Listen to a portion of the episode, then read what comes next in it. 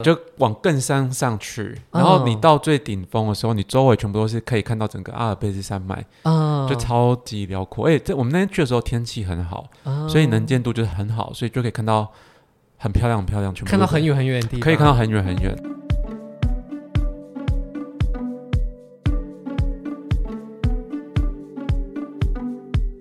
你有听过斯洛维尼亚吗？临近意大利、奥地利的中欧小国，虽不如周围的邻居名气响亮，对于追求宁静及放松的旅人却是绝佳选择。今天将带大家走进斯洛维尼亚的湖畔，享受欧洲湖畔的岁月静好。大家好，我是主持人炫，那我们欢迎今天的来宾黄黄。大家好，那我们今天要介绍的地方呢，叫做斯洛维尼亚。应该大多数人对于这个名称都很不熟悉，想说，哎、嗯这地方到底在哪里？那你可以跟我们大概介绍一下斯洛维尼亚是在什么地方 吗？他在你也说不上来，他的地 他的地点好难描绘，他在比较像东南欧的地方吧。嗯，它四面几乎都没有靠海，是稍嗯微比较偏内陆的感觉。然后下面就是意大利吗？一有一边是意大利，然后有一边是接着克罗埃西亚。如果提到克罗埃西亚，可能大部分人都会比较大概有点印象在哪里了。对对对那其实斯洛维尼亚就是它的好邻居，对，他刚刚提到，他是一个在中欧附近被包围的小国。嗯哦，那他包围他的国家就包含了有意大利、奥地利跟匈牙利，这样大概就比较知道，哎，他可能是在欧洲哪一个小角嗯落。不过这个国家其实并没有很大哦，对它的人口啊，全国才两百万人左右而已。对，所以其实这个国家它并没有像其他的欧洲那么的名气响亮。嗯那为什么你当时会选择要拜访这个地方因为主要是去克罗埃西亚，啊、所以也是顺便路过找而已。就是看它附近的邻居。那因为它有几个景点，就是看起来就很吸引人，嗯，那想要顺便可以一起，因为也顺路，就是它整个啊行程排起来的话，就是是蛮顺路的。所以，如果今天你要去克罗埃西亚的十六湖国家公园，或是那对附近国家的时候，可能就可以顺路来这个斯洛维尼对亚。对对，没。错没错。那你觉得在斯洛维尼亚观光的时候，它是不是确实观光客就少很多了呢？还是当地其实也蛮多欧洲人在那边玩的？我觉得观光客确实跟如果跟之前去德奥那种比起来的话，或是意大利那种，的确少少蛮多的。嗯，就算是景点，那个人口的密集度也没那么高，嗯我觉得相较之下算是蛮舒服的。啊、所以对于不喜欢跟太多人聚在一起的嗯对，旅人是觉得很舒服。对我觉得蛮好的。那你个人是也喜欢这种比较空旷的？ 对我喜欢这种渺无人迹的地方，你说要到景点要买票还，诶找一下就售票亭在哪里？就没什么人，觉得挺 好的。那当地的步调是不是也因此相对的就比较缓慢呢、如果比较乡悠闲，村乡村的话是，不过如果在首都那个 Rubiana 的话，人也是蛮多的，我感觉所有的人都在那里的感觉。你说 两百万人可能一百八十万在那边， 有可能就是乡下真的是很很淳朴，就是你过六点之后就是没电哎、你这样会不会觉得很可怕？ 就是一旦天黑了，你真的什么事都动不了、做不了，也还还是好？你。就很 enjoy 那种 我我蛮喜欢那种安静的感觉，然后就待在民宿里耍废，那你怎么没有选择在台湾的乡下就好哦、了？那 feel 哪一样？ 就国外空气还是比较香就对了。对啊，那种异国风情还是不太一样。那你在那边推荐的行程，或是你当时规划的时候，你觉得有什么地方是必定要去的？呃，我觉得那个钟乳石洞，而且是世界遗产的，因为那边有名的钟乳石洞其实有两个，嗯，有一个是大家比较有听常听过的是那个波斯坦纳。对对对，那个那个就是大家比较常听到，然后它、嗯它是规划的比较建设的比较好。嗯，对，我们现在要讲这个 part，OK？、没，有。 如果大家想要听这些钟乳石动画，我们还有第二 集。 哦，好，那我们今天要讲的是另外一个斯洛维尼亚也非常热门的旅游景点，就是它有两座非常美丽的湖。对，哦，但是在讲湖之前呢，我们先来聊一聊刚刚提到它的首都，就是大部分人都聚在一起的这个城市，叫做卢比亚纳。那卢比亚纳呢，它面积其实并不大哦，不到一千平方公里。那其实人口加起来也不多，大概三四十万人而已，是一个蛮迷你的城市。那你知道，其实卢比亚纳这个城市，它有一个传说故事，什么故事？就是它曾经有一只飞龙哦在这边非常守护对对对对对。那后来呢？这个飞龙好像啊就变成卢比亚纳的一个守护的象征，对不对？对，很多我记得有飞龙桥，很多那个装饰。它有很多建筑物就有飞龙来，嗯作为它的装饰。哦，那其中一座很著名的桥叫做龙桥。那你当时有到这座龙桥吗？有有有有去看了一下，那在这座桥上，它是连接了什么样的区域呢？要去古城，就是去山上那个古城堡，它就是要经过一条河，嗯，那就是可以走这条桥，这是其中一条可以走过去的桥，那这个桥它上面的行人多吗？还蛮多的，因为毕竟就是个大景点嘛。所以大家都真的去看那个哦就是飞龙，对啊，但是就就是个飞龙 桥，它的飞龙是放在哪边呢、就是桥的那个装饰品，就是哦两边的那个围墙上面的装饰，就像是石狮子一样，对然后就对像对飞龙，对赶，飞就是龙。这样而已。那除了龙桥以外呢，这边还有一条很著名的桥叫做三桥，那连接了旧城区跟新市区，所以来这边观光旅客应该都会经过这一条由三座桥搭成的一座大桥。那走在这个城市的时候，它的氛围是怎么样子的呢？我觉得跟跟在奥地利有点像，欸我觉得斯洛文尼亚的风格跟克罗埃西亚就完全不太一样。嗯，就是克罗埃西亚会比较偏南欧 feel 这样，嗯那斯洛文尼亚我觉得它比较接近奥地利那边的风格，比较有东欧的感觉，就对了，就是比较应该也不能说东欧，就比较靠近中欧那种，嗯就是跟克罗埃西亚的那种光景是不太一样的。嗯嗯，那其实卢比亚那这个城市是有河流流过对的，对对所以才会有这么多桥。对那它的河畔也有很多的咖啡厅。对，那你当时有没有想要在那些咖啡厅坐下来喝杯咖啡？ 我们有在旁边喝酒，咖啡无法满足你了。因为那天我们到那边是在在河边吃晚餐，嗯，然后我们就有坐在那边喝酒这样子， 那那里的河畔餐厅的品质怎么样？我觉得还不错，我觉得还不错，就是那边餐厅的很多，而且很多各国观光客会在那边吃晚餐，然嗯后气氛也蛮好的，大家就是在河边吃着东西，喝着酒或对对喝着对咖啡，对对然后欣对，赏风景，我还有路边来来往往的路人这样而且蛮多那种文青小摊贩，嗯，对，会在会在那个河边那边，所那以你们当时也有逛这些文青摊有啊，贩吗就走。路散步，然后吃完饭那边走，因为他们天黑也蛮到七八点吧，那有没有买到什么样的好东西？ 其实没有特别买什么哎、我只记得去买了巧克力而已，毕竟文青商品应该在台湾或日本，大家也是对。蛮有被训练的，蛮有免疫力对的。对，其实逛到逛到最后，你就会已经无感了。那其实，在卢比亚那这个地方呢，有一个很多人会推荐的，就是巧克力。嗯哦，那这个巧克力的位置呢，是在市政厅旁边。对，你当时有没有去这间巧克力店买？有有买，那它的招牌商品是什么？就是呃加了盐的巧克力，嗯，那它吃起来的感觉，就是加了盐的巧克力， 就大家不会想买啊。 但是就还不错啦，嗯就是、可以可以吃一 下。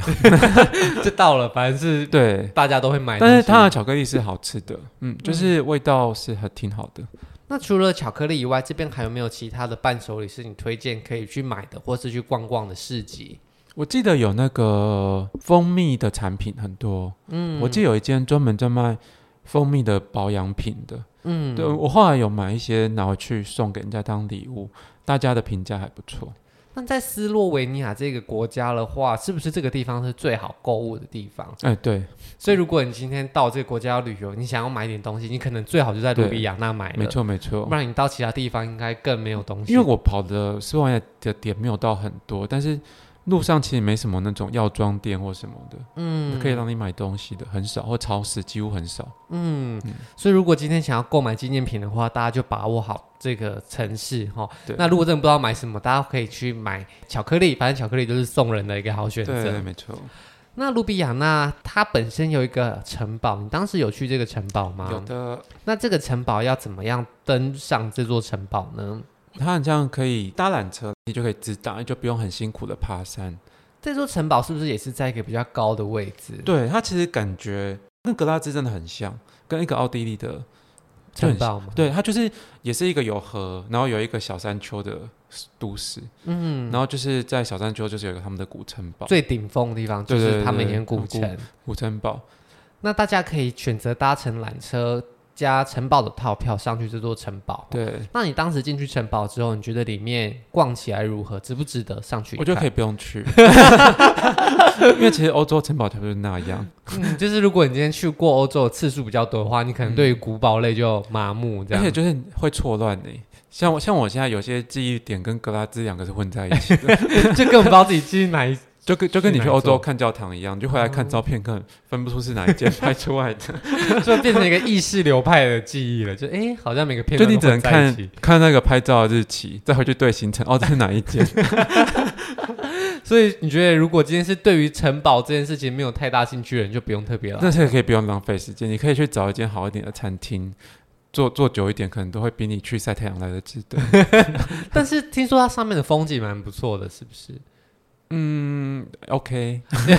因为毕竟是这个城市的制高对，点嘛。就是如果你要看整个城市是 OK 的，对，嗯，所以如果今天你真的很对城堡很有兴趣，或是你想要在一个很高的地方看卢比亚纳的话，那这个城堡就或许可以来试试看。那如果你对于这两件事的兴趣都还好的嗯话，对，那你就在河边好好吃一顿。或是可以留多一点时间去给它的自然风光，因为我觉得他们的乡下真的是蛮漂亮的。 OK，那我们接下来就要讲到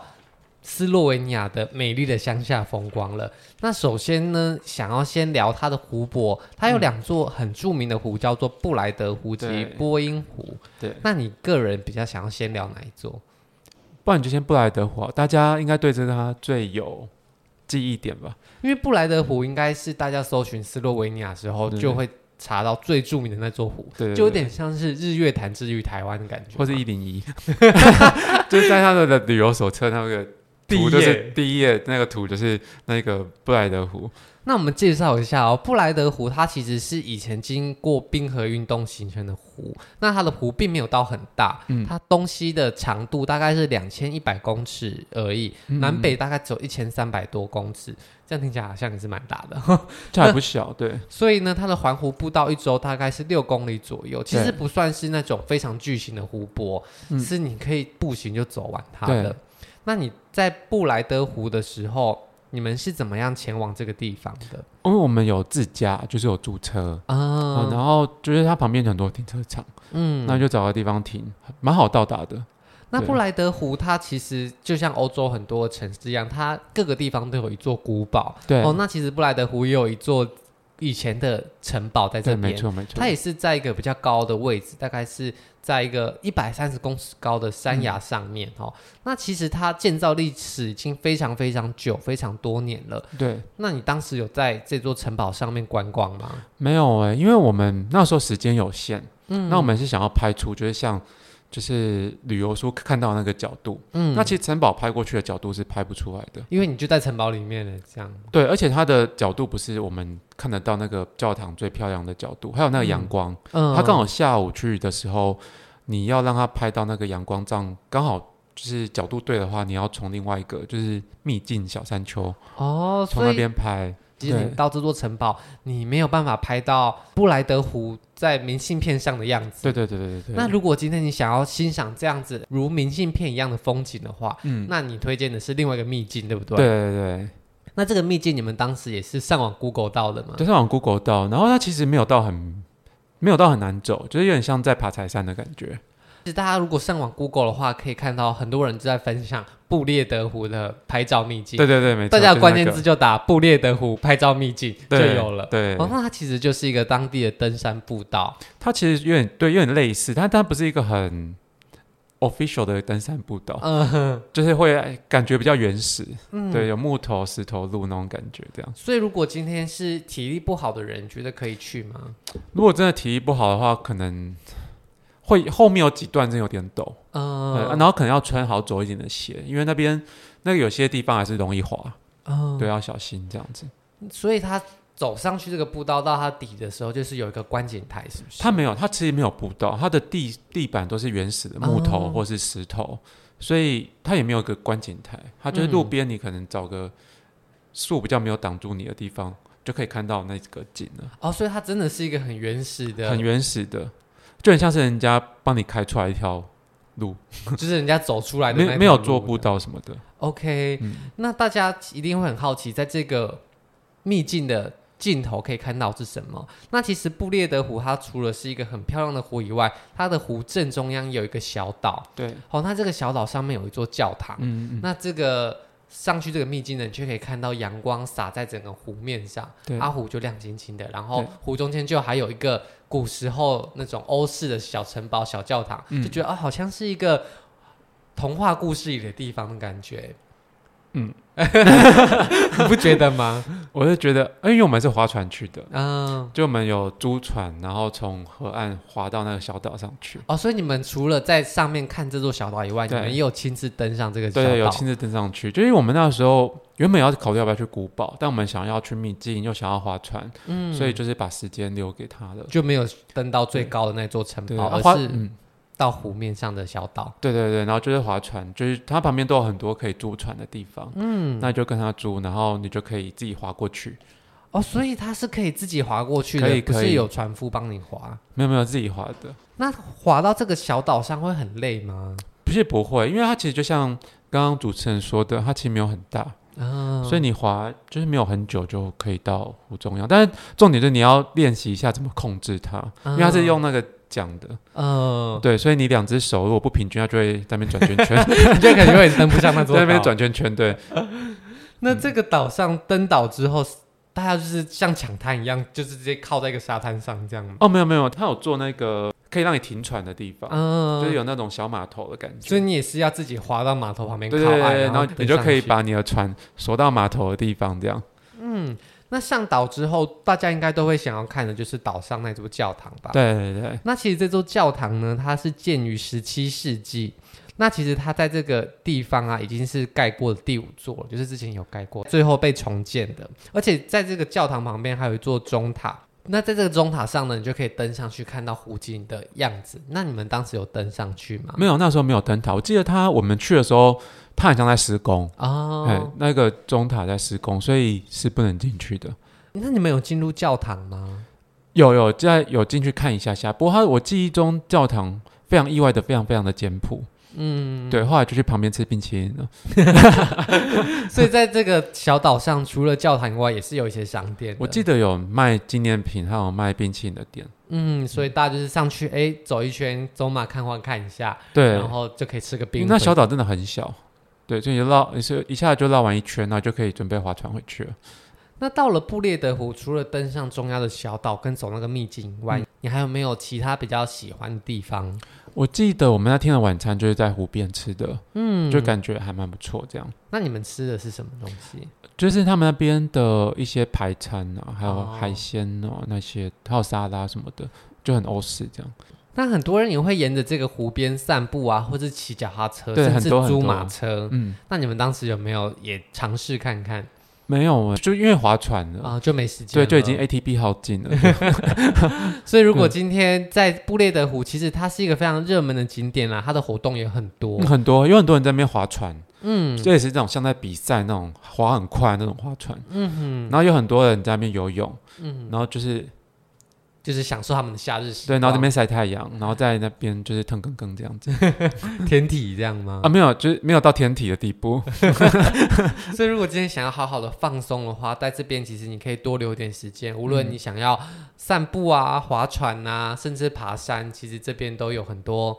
选项让大家选择。对，好，那讲完这座布列德湖之后，我们要来到另外一座湖，叫做波音湖。那这座波音湖它的氛围跟环境如何？和布列德湖相比，你觉得有什么差别？我个人来说，我更喜欢波音湖，因为它比较原始。嗯，因为布雷德湖的话，因为它是大景点，所以人多很多很多。嗯，然后旁边就有很多建筑物，嗯，就是饭店啊、餐厅什么的。冰淇淋店这样，对对 对，但波音湖就真的真的是什么几乎什么都没有，就只有一点点的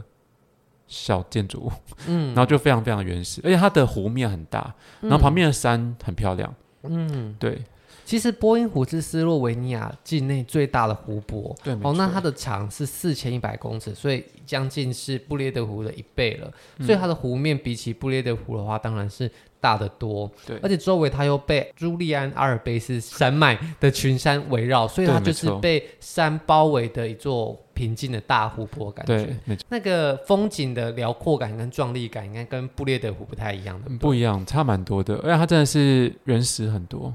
而且这边其实并没有那么多观光的人潮，对所以没错如果你今天想要体会就是更自然、更原始的美景的话，这边是更推荐的哦。对，在那边好像几乎没有印象看到亚洲人呢、欸哦，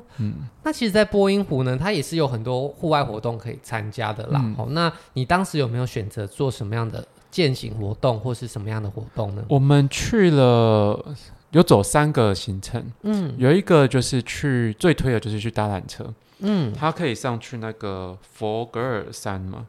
对，佛格尔山缆车那个那个是最推的，我觉得。然后过来的话，还有一个去瀑布，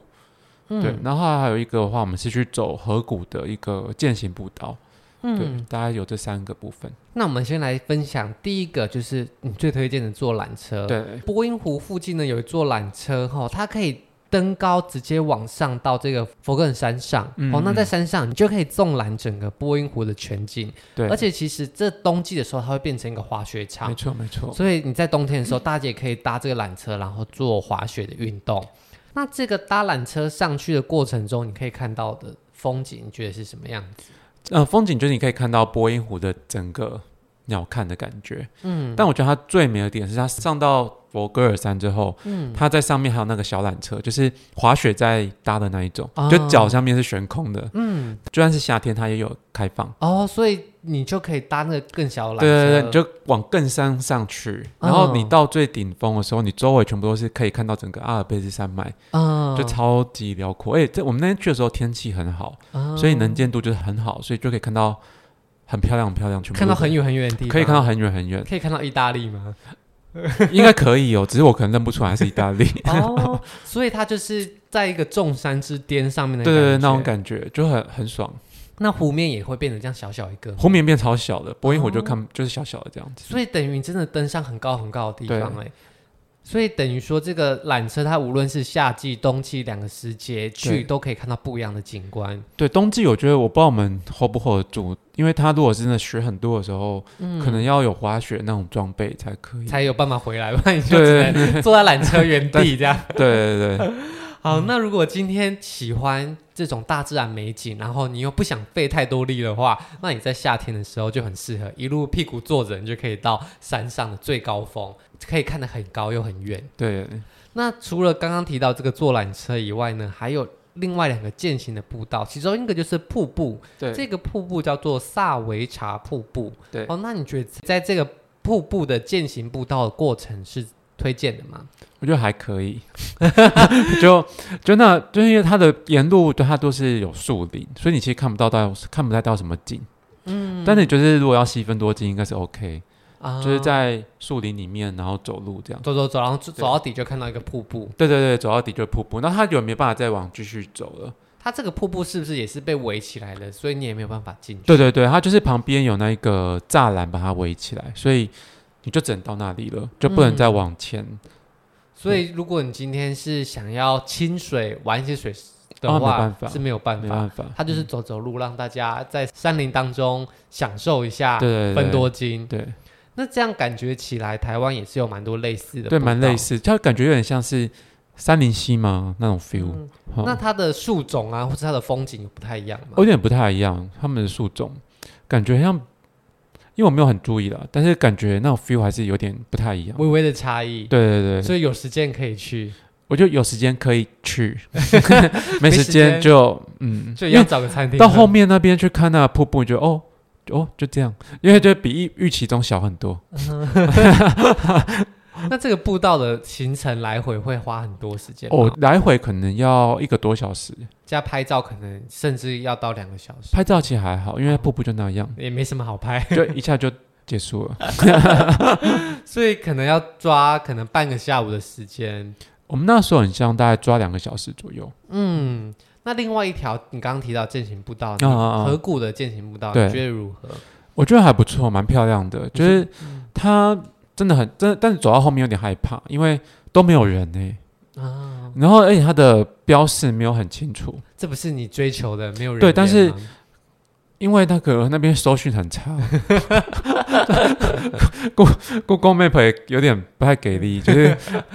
你很怕自己迷失在对欧怕洲山林，就是我们后来走的，就是要不赶快绕出到大马路上，我们在那边走那种很原始的路，就是有点害怕，而且天色已经五六点了，嗯，就有点晚。就自己很像在拍什么欧洲的恐怖电影，在山林里迷嗯路。对对对，就很。怕自己迷路，这样嗯，所对以大家时间上还是要抓好，要，抓好。对不然在欧洲的森林里面迷路，感觉或是天嗯色渐暗的时候，对，蛮可怕的。不过那边风景真的是蛮漂亮的。嗯，所以如果今天是喜欢践行的人的话，在这个湖边应该也是有很多各式各样的步道可以对，让没大错家没走。错。那如果今天你不喜欢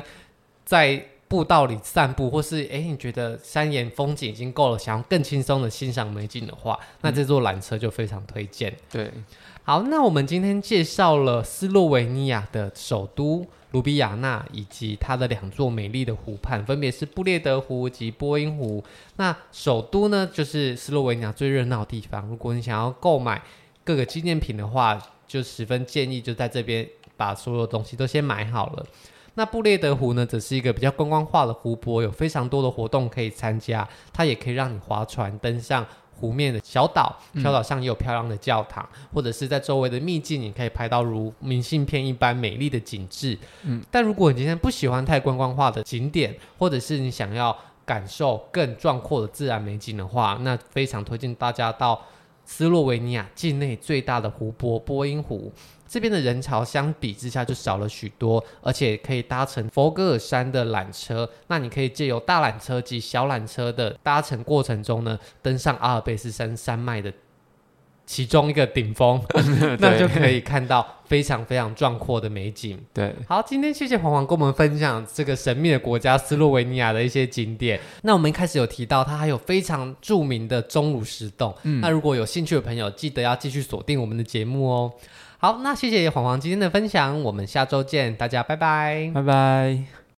如果喜欢今天的节目，现在赶快拿起你的手机，在 Apple Podcast 或 Spotify、KKBox 按下追踪关注频道，才不会错过每周最新的节目哦。还有，打开 IG 追踪旅行无用良药，每天提供你新的旅游选择和节目补充资料。我们下星期见，拜拜。